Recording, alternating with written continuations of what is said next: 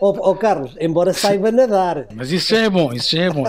Nos Há tempos que, que correm sabem, é? e saber sobreviver face à inclemência do mar é uma grande virtude, é uma grande virtude. Aliás, fui campeão nacional de mariposa. Bem, é logo um é, estilo é difícil. É só o mais difícil, é só o mais difícil.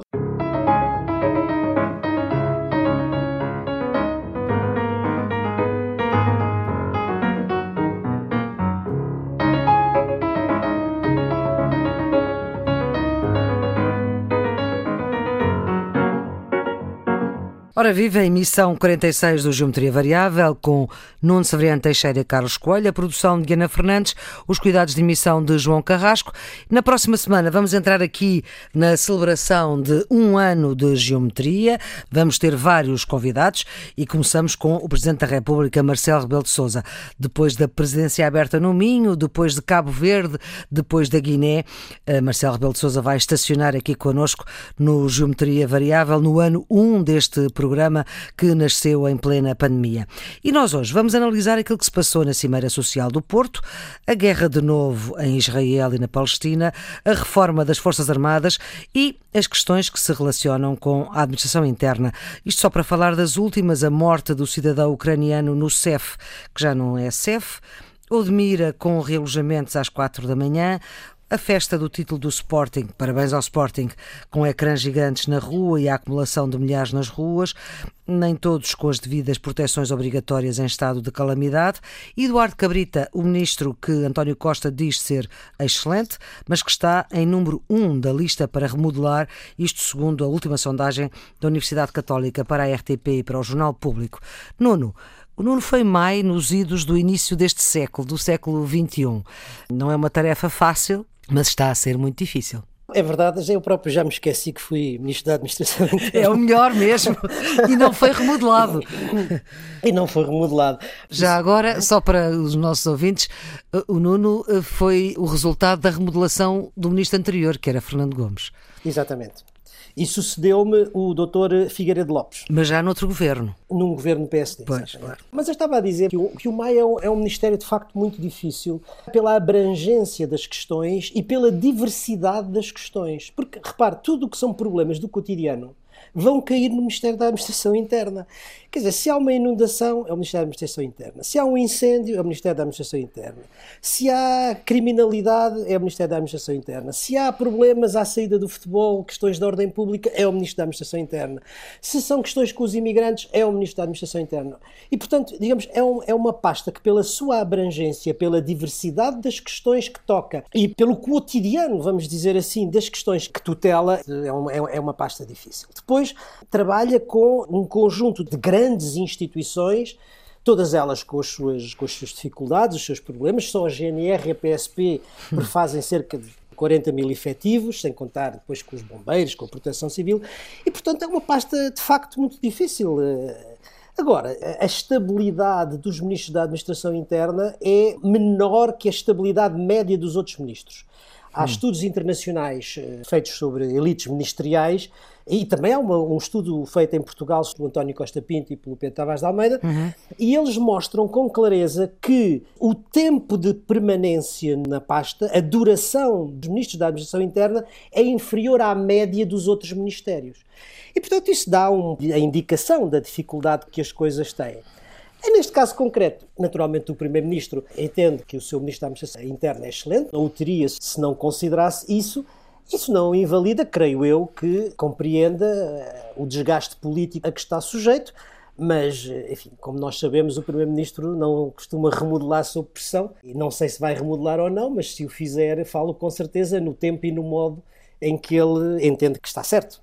Eu acho que não tem razão quando diz que o cargo de Ministro da Administração Interna é mais sujeito a pressões e a desgaste do que outras pastas ministeriais, embora haja também pastas eh, muito difíceis, como as finanças, ou a saúde, ou a educação. O que é verdade é que há uma tensão muito grande sempre à volta da pasta da administração interna. Agora, há ministros que tiveram até ao final do mandato, e o Nuno Severino Teixeira é um bom exemplo disso, e há ministros que, a meio do mandato, têm que se ir embora. Em bom rigor, quando o Presidente da República diz que é preciso retirar muitas consequências políticas do caso Odmira, uhum. está o país todo a pensar que está a sugerir a demissão do Ministro da Administração Interna. Eu acho que foi o presidente da Iniciativa Liberal que disse no Parlamento que Eduardo Cabrita é mau nas decisões e pior nas justificações. E a verdade é que não há um nem dois casos, há muitos casos. O caso de Odmira com a requisição civil, que foi exagerada e mal planeada. O caso agora do Sporting que a Flor recordou. As golas antifogos inflamáveis. O caso do CEF, do Ciresp, etc. Há um conjunto de problemas relativamente aos quais é discutível que o ministro Eduardo Cabrita tenha tomado as melhores decisões e é relativamente pacífico que as justificações foram pior ainda. E, portanto, há uma erosão grande uh, sobre este Ministro da Administração Interna. É evidente que ninguém estava à espera que o Primeiro-Ministro fizesse uma remodelação durante a presença portuguesa, quer dizer, é daquelas coisas que nós próprios, eh, no Geometria Variável, já tínhamos dito que é, era improvável que isso ocorresse. Agora, também não era necessário forçar o Primeiro-Ministro a ir à Assembleia da República dizer que tem um excelente ministro, porque quer dizer, há declarações que eu acho que o país até percebe. O país percebe que este não é o momento, se calhar, de fazer uma remodelação. Mas considerar que o Ministro da Administração Interna é um excelente ministro é pôr o Primeiro-Ministro a fazer uma declaração risível. E cujo resultado será? para já nulo e a seguir à presidência vamos a ver qual será o resultado. Não é? Sendo que o Primeiro-Ministro já, já, disse numa entrevista que não ia remodelar. Sim. Já disse que não ia remodelar. Uhum. Eu receio que o atrito, a erosão, o desgaste e o descrédito vão continuar a alastrar eh, em diversas áreas do governo. Não apenas nesta, mas nesta sobretudo. Relativamente à questão das comemorações da vitória do campeonato pelo Sporting, primeira coisa é dar os parabéns ao Sporting, que venceu com merecimento, mas não se pode deixar de dizer que a forma como os adeptos eh, comemoraram essa vitória é absolutamente inaceitável. E a primeira responsabilidade cabe, obviamente, aos próprios adeptos, não a todos, porque se via nas imagens que havia pessoas a cumprir as regras, mas muitos outros não cumpriram, desde o distanciamento, a não usar a máscara, etc., violaram essas regras básicas sanitárias de uma forma grave mas sendo que a responsabilidade primária é dos cidadãos que participaram, eu acho que também há da parte das autoridades, e quando digo das autoridades estou a dizer do próprio clube, da Câmara de Lisboa e das forças e serviços de segurança e do Ministério, obviamente, há alguma coisa que falhou. E o que falhou, do meu ponto de vista, foi o planeamento. Reparemos uma coisa: colocar ecrãs gigantes à porta do estádio é um convite à concentração de pessoas permitir a circulação do autocarro pelas ruas de Lisboa, ainda que isso disperse as pessoas, elas vão se agrupar ao longo do percurso. E, portanto, tudo isto, como é óbvio, é algo que não, não previu aquilo que podia acontecer e que era bastante expectável que viesse a acontecer. Obviamente que as forças policiais, uma vez a concentração realizada, é muito difícil estarem a dispersar os adeptos, porque se o fizessem tinham que administrar violência, o que obviamente era desproporcionado. É preciso esclarecer com muita clareza as responsabilidades. O MAI, tanto quanto ouvimos, decretou um inquérito da IGAI à atuação das forças policiais. Isso é importante. Mas há outros uh, responsáveis, há outras entidades organizativas sobre as quais é preciso perceber uh, qual é a responsabilidade para que não seja ao futebol tudo se perdoa. E isso, de facto, acho que não é correto. Ainda para mais, ouvi agora o anúncio de que se vai abrir ao público a última jornada do campeonato. Então não seria mais prudente abrir ao público na próxima época, uma vez que isto é a última jornada? Eh, na próxima época, quando a situação pandémica estivesse controlada. Não, não se compreende, eu compreendo mal este tipo de decisões. Eu não sigo muito as questões do futebol, mas uh, claramente concordo que o, o, Sporting está de parabéns, não apenas uh, pela circunstância de ter esta vitória passado acho que 19 anos, uhum. mas porque, tanto quanto percebi, a equipa, no início da época, ninguém lhe dava grandes expectativas e, portanto, havia ínfimas probabilidades de vencer a prova. Poucos acreditavam que isto fosse possível. E, portanto, Sim. quando as expectativas estão baixas, a vitória tem um sabor especial e o Sporting está naturalmente de parabéns, o, seu treinador, os seus dirigentes, os seus adeptos. Houve problemas nos adeptos, embora em algumas imagens que eu vi era evidente que havia muitas pessoas a respeitar as orientações e até as precauções, havia outros que o não faziam. A verdade é que houve uma falta de preparação completa das autoridades públicas. Isso potenciou grandes concentrações de pessoas, em espaços muito limitados e não havia necessidade disso. A consequência foi que houve exageros, acabou por haver confrontos que eu acho que eram totalmente evitáveis. E, portanto, um momento que tinha tudo para ser bonito, para ser de celebração, deixou uma péssima imagem em muitos intervenientes e, especialmente, com foco nas autoridades públicas. Eu concordo uhum. com o Nuno que vamos esperar para ver o que é que dá este inquérito à polícia. Vi em alguns órgãos de comunicação social a imagem perturbante de que este inquérito à PSP é, de certa forma, uma maneira de desviar o foco das atenções do ministro. Portanto, não vamos incomodar o ministro, vamos fazer um inquérito à polícia. Se esse é o objetivo, acho uma má estratégia. Pois, também há quem tenha lido isso nas palavras eh, do uh, primeiro-ministro quando diz que o ministro é excelente, não é? Sim, o ministro é excelente, mas vamos fazer um inquérito à polícia, não é? Uma coisa são responsabilidades políticas, outra coisa são responsabilidades operacionais. O inquérito da Inspeção-Geral da Administração Interna deve sempre ser feito.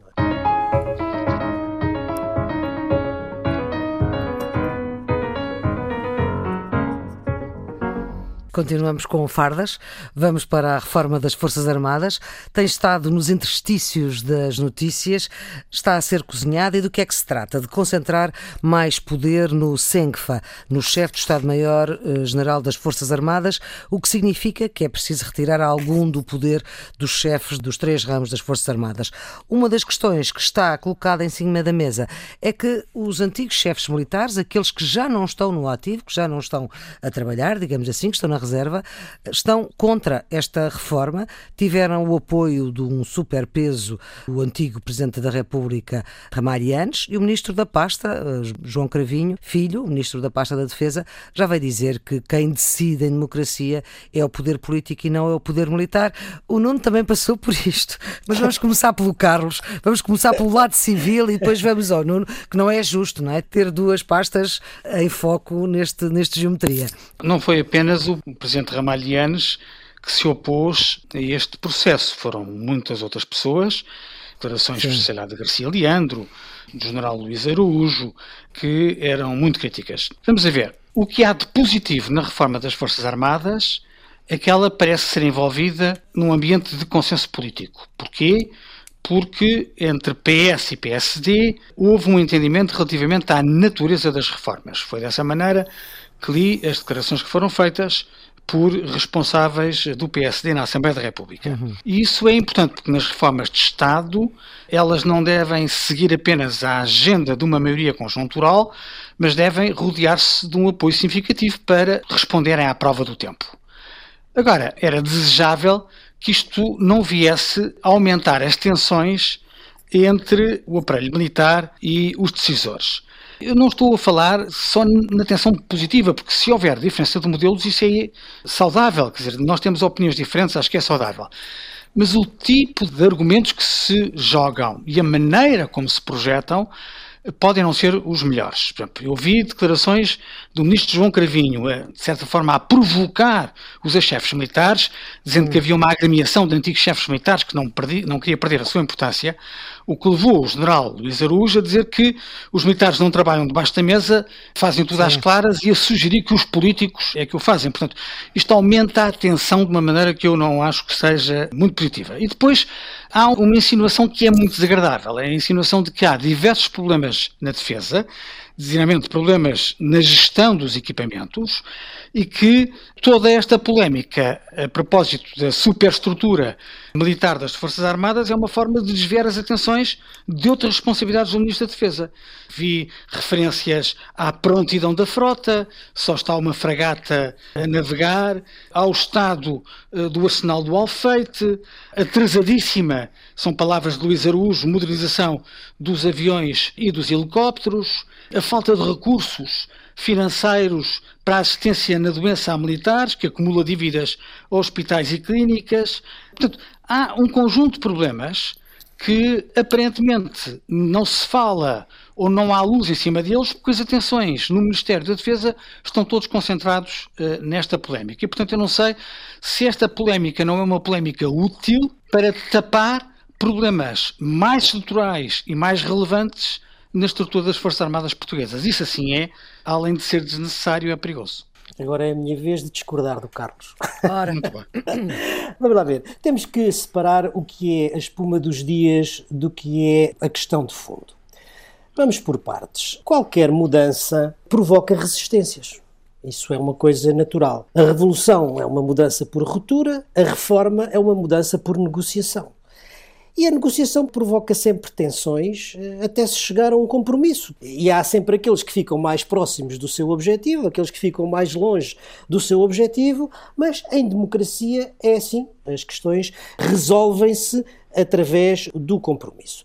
E neste caso particular é igual, não tem aqui diferença. É uma questão que está estudada na sociologia militar, nas relações civis militares e que acontece em todo o lado. É um processo que, tendo as suas dificuldades, é um processo normal de negociação em democracia para atingir uma determinada reforma. Acontece na reforma das Forças Armadas, como acontece na reforma de outras políticas públicas.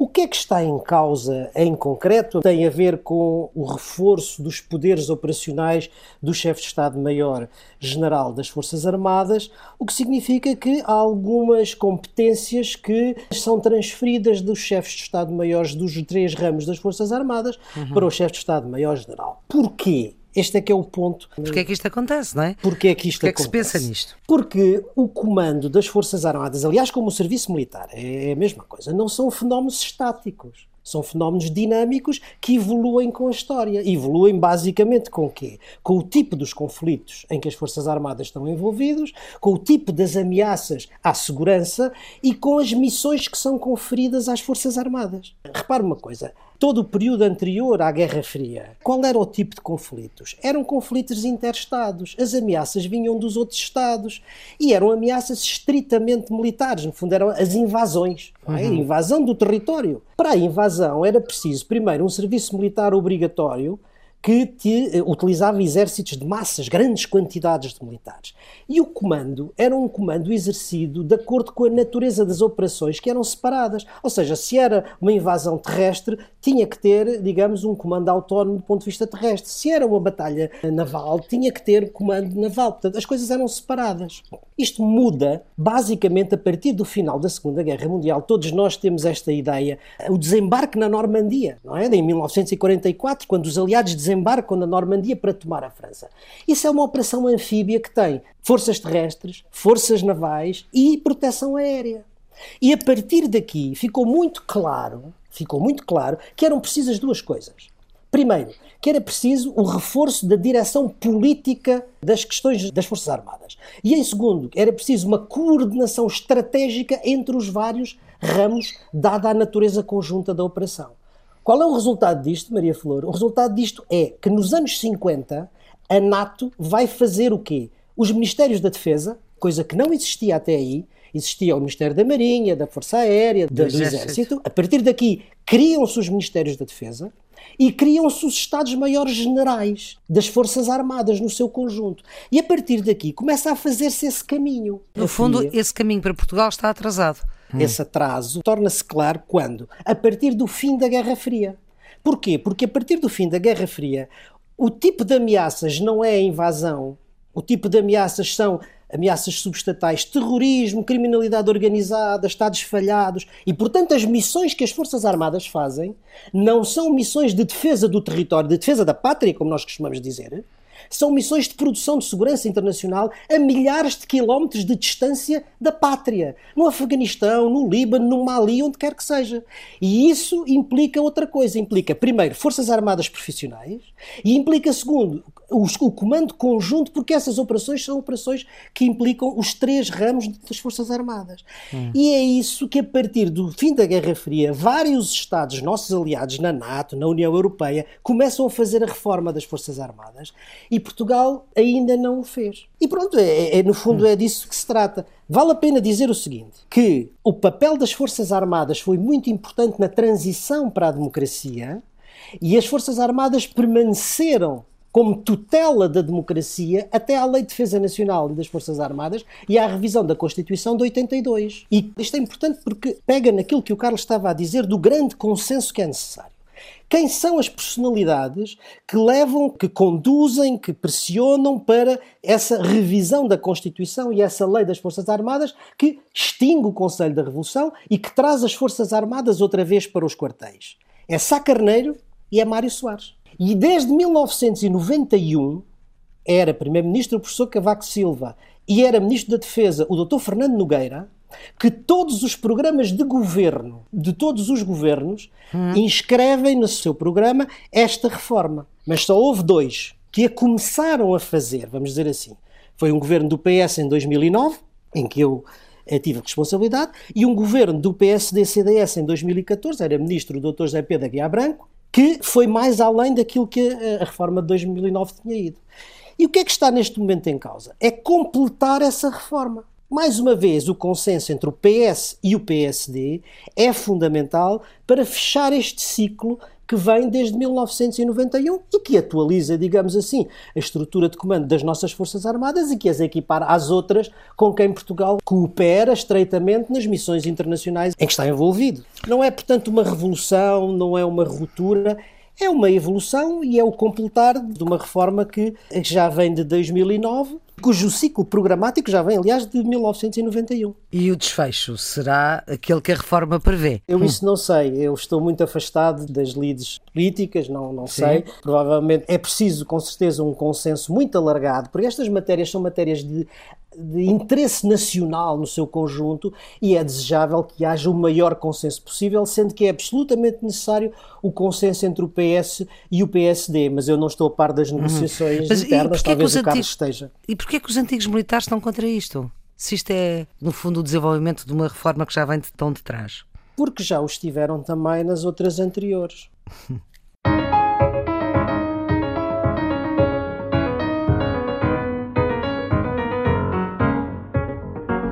Do outro lado do mundo, no Médio Oriente, temos uma guerra em grande escalada, assim a qualificou o coordenador especial das Nações Unidas para chamar a atenção da comunidade internacional. Tudo terá começado quando foram expulsas algumas famílias palestinianas de um bairro em Jerusalém. Depois houve confrontos entre a polícia israelita e palestinianos que estavam na mesquita Al-Aqsa, mais de 300 feridos.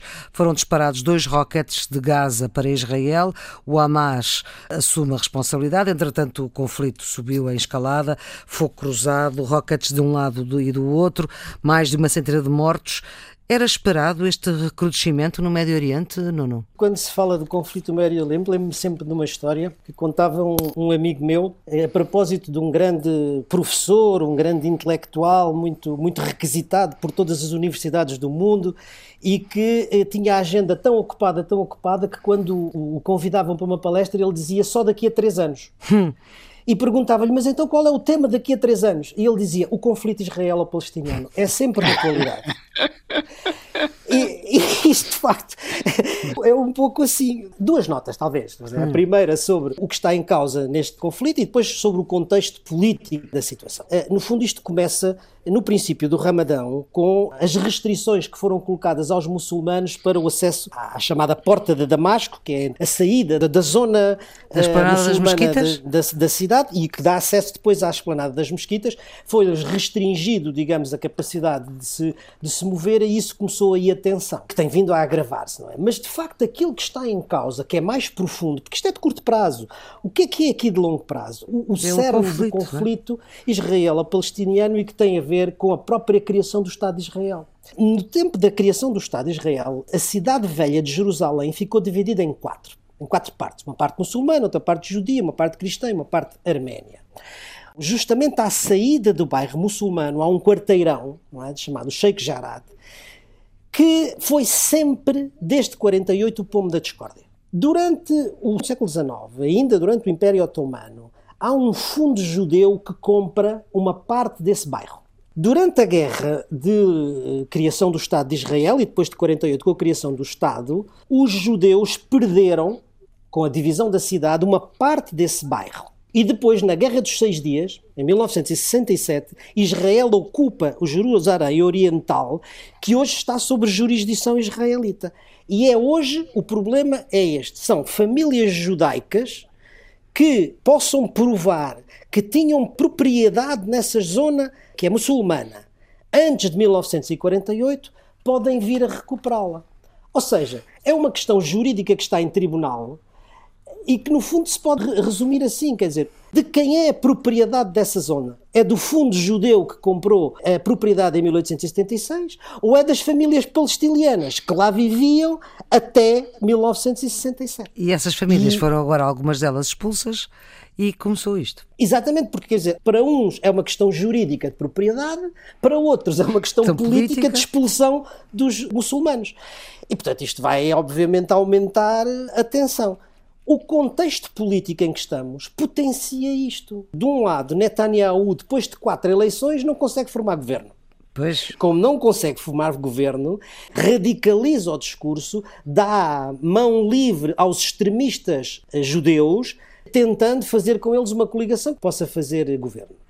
E do outro lado palestiniano, Mahmoud Abbas também continua a adiar eleições, a adiar eleições que não existem desde 2006 do lado palestiniano, hum. perde a sua legitimidade pela, enfim, pela cooperação que vai tendo com Israel e, portanto, digamos, há também uma crise de legitimidade do lado palestiniano que favorece o Hamas, que é igualmente radical todos os ingredientes para que o conflito continue e para que o tal intelectual continue a dizer que daqui a três anos a sua conferência é sobre o conflito israelo-palestiniano.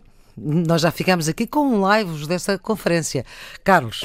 A natureza do conflito está explicada. A dimensão, eu acho que era relativamente imprevista.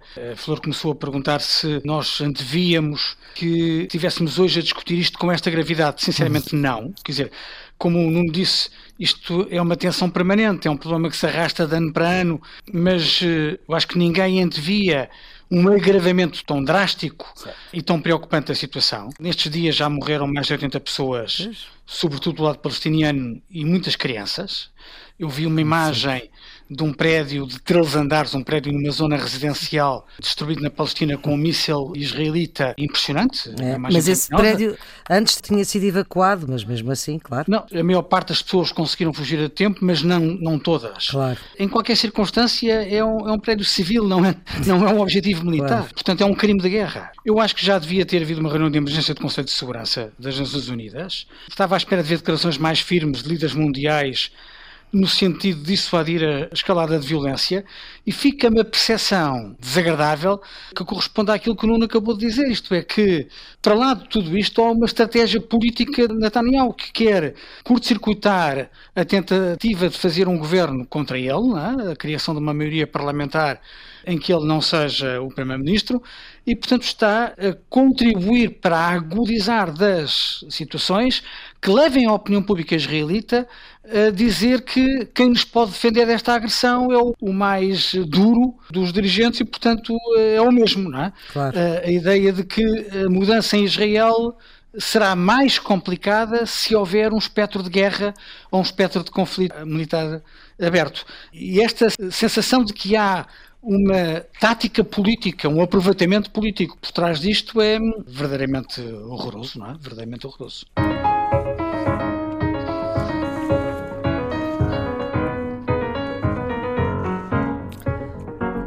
Rescaldo da Cimeira Social do Porto, no fim de semana passado, com o Primeiro-Ministro a admitir a possibilidade de o futuro da Europa passar por um mecanismo de geometria variável, para não se bloquear o desenvolvimento da União Europeia, nem criar rupturas. Para lá disto, eu gostava de uh, dar conta de uma emocionante referência que a senhora van der Leyen fez a uma enfermeira portuguesa, a Vitória Machado, que lhe tinha escrito uma carta há 15 dias, que a senhora van der Leyen não tinha respondido e esta enfermeira portuguesa escreveu e viu a sua resposta no discurso de abertura da senhora van der Leyen na Cimeira eh, Social. Esta enfermeira portuguesa vive e trabalha na Alemanha graças a um programa europeu e agradece por ter nascido num país que tem uma União Europeia. Ela que saiu de Portugal porque entendia que as condições para os enfermeiros em Portugal não eram as que ela entendia que deveriam ser e, portanto, candidatou-se na Alemanha e houve esta referência que a senhora van der Leyen fez. O que é que saiu desta cimeira para lá da senhora Merkel que não veio por causa da pandemia, Carlos? Não, saiu pouco. A cimeira não trouxe nada de novo relativamente às nossas expectativas reveladas no Geometria Variável. Nós dissemos que estávamos preocupados com a circunstância da carta assinada por uns Estados-membros uh, dinamitar quaisquer esforços para decisões mais substantivas, uhum. ou seja, os 11 Estados-membros que diziam cuidado, matéria social é da nossa competência, é competência nacional, não queira o Conselho arrojar-se a ir mais além e agravar isto a circunstância de vários protagonistas de primeira linha, a começar por Angela Merkel, não marcarem presença física na Cimeira e, portanto, reduzirem uhum. a capacidade de haver um conjunto de decisões mais substanciais. E, portanto, não foi esta a Cimeira que veio dar mais consistência à presença portuguesa da União Europeia, tem um certo sabor de desilusão, vamos ser claros, e digo isto com a mesma frontalidade com que não atiro pedras ao governo, isto é, eu atiro pedras ao Conselho. Acho que há aqui um jogo de sombras que não é agradável. Repare, eh, Flor, quando o Reino Unido estava na União Europeia, em muitos destes momentos, quando se falava no pilar social, hum. não se conseguia avançar porque o Reino Unido dizia logo não. É? O Reino Unido tinha da União Europeia a perspectiva de que devia ser o mercado interno e pouco mais. Havia um conjunto de Estados que se escondiam atrás do Reino Unido, isto é, já não diziam nada porque o Reino Unido já tinha bloqueado decisões para as quais ou unanimidade ou consenso eram requeridos. Aqui já não temos o Reino Unido à volta da mesa, porque já não é um Estado-membro da União, e houve Estados que tiveram que vocalizar a sua oposição. Só que desta vez foram 11 Estados-membros. É? E, portanto, eu aqui responsabilizo o Conselho, o conjunto dos Estados-membros, por não se ter podido ir mais além. Há quem diga, está bem, mas isto é um insucesso da prensa portuguesa. Isso é, com certeza, um insucesso da prensa portuguesa. Agora, a questão é, o que é que Portugal podia ter feito que não fez para fazer desta cimeira o sucesso que ela não foi? Porque a verdade é que a presidência não pode ceder pelos outros. A presidência pode ajudar aos consensos, mas não pode ceder pelos outros. E, portanto, a presidência não tinha forma de forçar a mão destes 11 Estados-membros, sobretudo depois deles publicitarem a sua posição poucos dias antes da Cimeira. Isto é, uhum. quando. Portanto, a resposta era que Portugal não podia ter feito nada, a presença portuguesa não podia ter feito nada. Podia ter feito uh, mais persuasão, não sei. Tenho dúvidas que se pudesse ter ido mais, mais além. Acho que não foi elegante um conjunto de Estados, antes de se sentarem à volta da mesa, irem dizer: olha, comigo isto não vai acontecer. E, portanto, evidentemente que a Cimeira não teve um bom output. Agora, não foi só a Cimeira, repare. No dia 9, ao contrário daquilo que António Costa queria, Macron forçou que fosse em Estrasburgo. Houve a cerimónia uh, do 9 de maio com o lançamento da Conferência sobre o Futuro da Europa. O que é que de concreto aconteceu em Estrasburgo? Nada. O que é que vai ser a Conferência sobre o Futuro da Europa? Não se sabe. Macron disse que a Europa precisa de um novo fôlego democrático, mas não de um novo modelo. O que é que isto quer dizer? Em todos os planos, não apenas no plano da Cimeira do Porto, mas também do evento em Estrasburgo, também da conferência virtual com uh, a Índia. A Índia. Pouca coisa nova, isto é, a Europa, eu sou eh, mais defensor do que o Nuno, que num Geometria Variável anterior exprimiu o seu ceticismo, uh, mas a verdade é que há muitos dossiês em que a Europa não está a dar passos em frente. E isto é uma acusação que nós devemos fazer a quem decide. Nos casos será o Parlamento, noutros será o Conselho, noutros será a Comissão. No Geometria Variável não temos tido problemas em apontar o dedo. Agora, apontamos o dedo ao Conselho. O Conselho é o responsável por este fiasco. Dentro dos condicionalismos e das competências que são cometidas à Presidência, eu acho que a presidência portuguesa atingiu os seus objetivos. O sucesso é mitigado por esse contexto que o Carlos acaba de dizer. É preciso, no entanto, enfim, a imprensa portuguesa, como sempre, fez deste fim de semana quase o tema único do fim de semana, mas se nós olharmos para a imprensa internacional, não há uma palavra, e se olharmos para a imprensa europeia, há uh, escassas referências. Portanto, é preciso também relativizar as coisas dentro do nosso provincianismo, relativizar as coisas e dizer que, dentro dos condicionalismos que havia, a presidência portuguesa teve sucesso e obteve os objetivos enfim, que estavam ao seu alcance e que estavam na competência da presidência. Portanto, isto foi mais para consumo interno, para consumo europeu externo. Quer dizer, são duas leituras diferentes. Há coisas que se conseguiram, indiscutivelmente. Pela primeira vez, o compromisso alcançado juntar Presidente do Parlamento Europeu, Presidente da Comissão e parceiros sociais, sindicatos, patrões, sociedade civil, isto é inovador e é importante. Depois, também não é despiciendo o modelo que foi desenhado com objetivos quantificáveis e monitorizáveis ao nível da formação, ao nível do emprego, ao nível do combate à pobreza. Agora, o Carlos estava a dizer, e com razão, o problema aqui não é a aprovação do documento ou dos instrumentos. O problema aqui é o da implementação. Ou Essa seja, pôr em prática pôr em prática, e isso depende da vontade política dos Estados cumprirem ou não as obrigações a que se comprometeram. E nós já temos, no passado, eh, algumas experiências deste género. Lembremos-nos que foi o sucesso da aprovação da Estratégia de Lisboa e depois o que foi o resultado real da sua implementação. Portanto, é preciso manter eh, muita prudência e agora que cumpre aos Estados virem a realizar os objetivos deste acordo. Mas, obviamente, é a sua vontade política.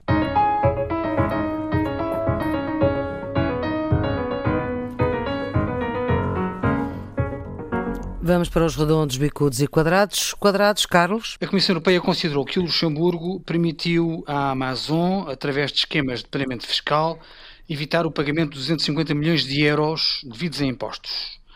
Eh, em sede de recurso, o Tribunal-Geral do Tribunal de Justiça da União Europeia eh, não deu razão à Comissão Europeia e considerou que não houve ajudas de Estado. Embora esta decisão seja ainda passível de recurso, temos aqui o, o sinal de que a multiplicidade de regras fiscais na União hum. potencia situações que podem levar grandes empresas a subtrair-se ao cumprimento das obrigações tributárias.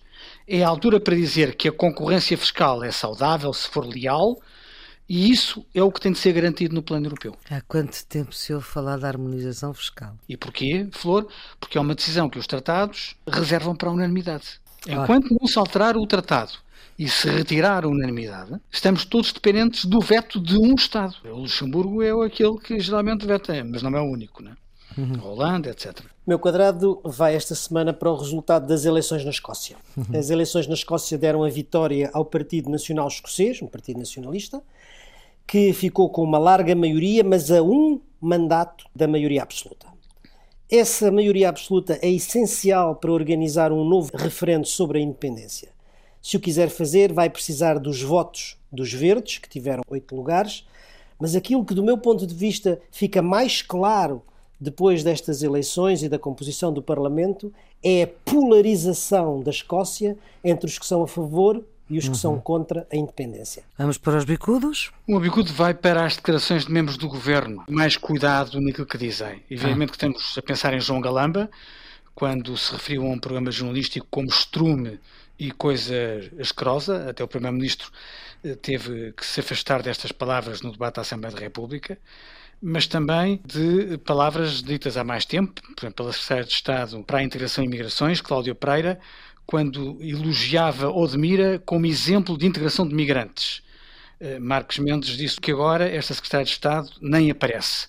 Bem, os membros do governo têm que ter mais prudência naquilo que dizem, não podem ofender e não podem pôr-se em posições de fragilidade que tornam banal, caricato e irreprovável aquilo que é a afirmação pública de um membro do governo. O meu bicudo vai para a subida dos juros da dívida portuguesa. Na última emissão de dívida realizada, a taxa de juros subiu 0,5 pontos percentuais acima do que tinha acontecido há quatro meses o que vai custar aos portugueses cerca de 80 milhões de euros. Face à expectativa de regresso de uma retoma e de uma possível inflação, as taxas de juros estão a subir nos Estados Unidos e na Europa e vamos ver como é que vai reagir o Banco Central Europeu.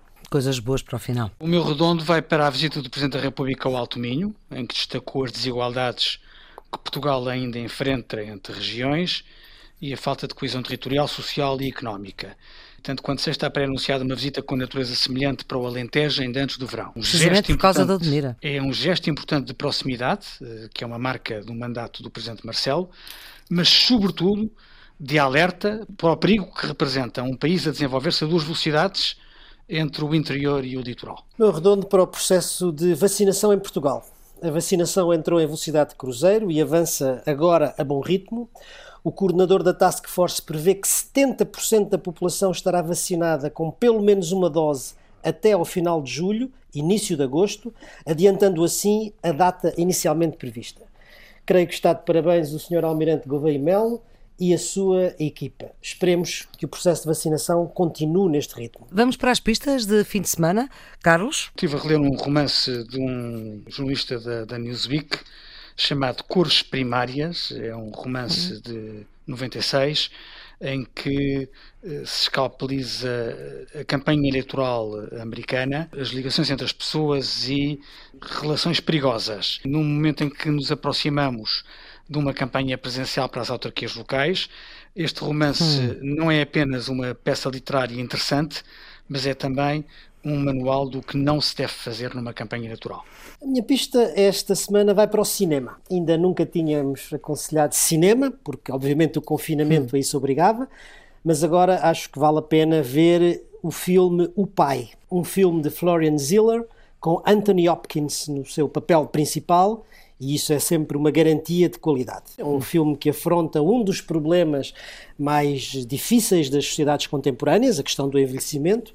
Teve a nomeação para seis Oscars e ele venceu o do melhor ator e o do melhor argumento. Vale a pena, talvez, ir ao cinema ver este filme. E é assim que fechamos esta edição do Geometria Variável. Carlos Coelho e Nuno Severiano Teixeira voltam para a semana. Para a semana temos uma emissão especial, atenção, é uma emissão especial de aniversário do Geometria Variável, a produção da jornalista Ana Fernandes, os cuidados de emissão de João Carrasco.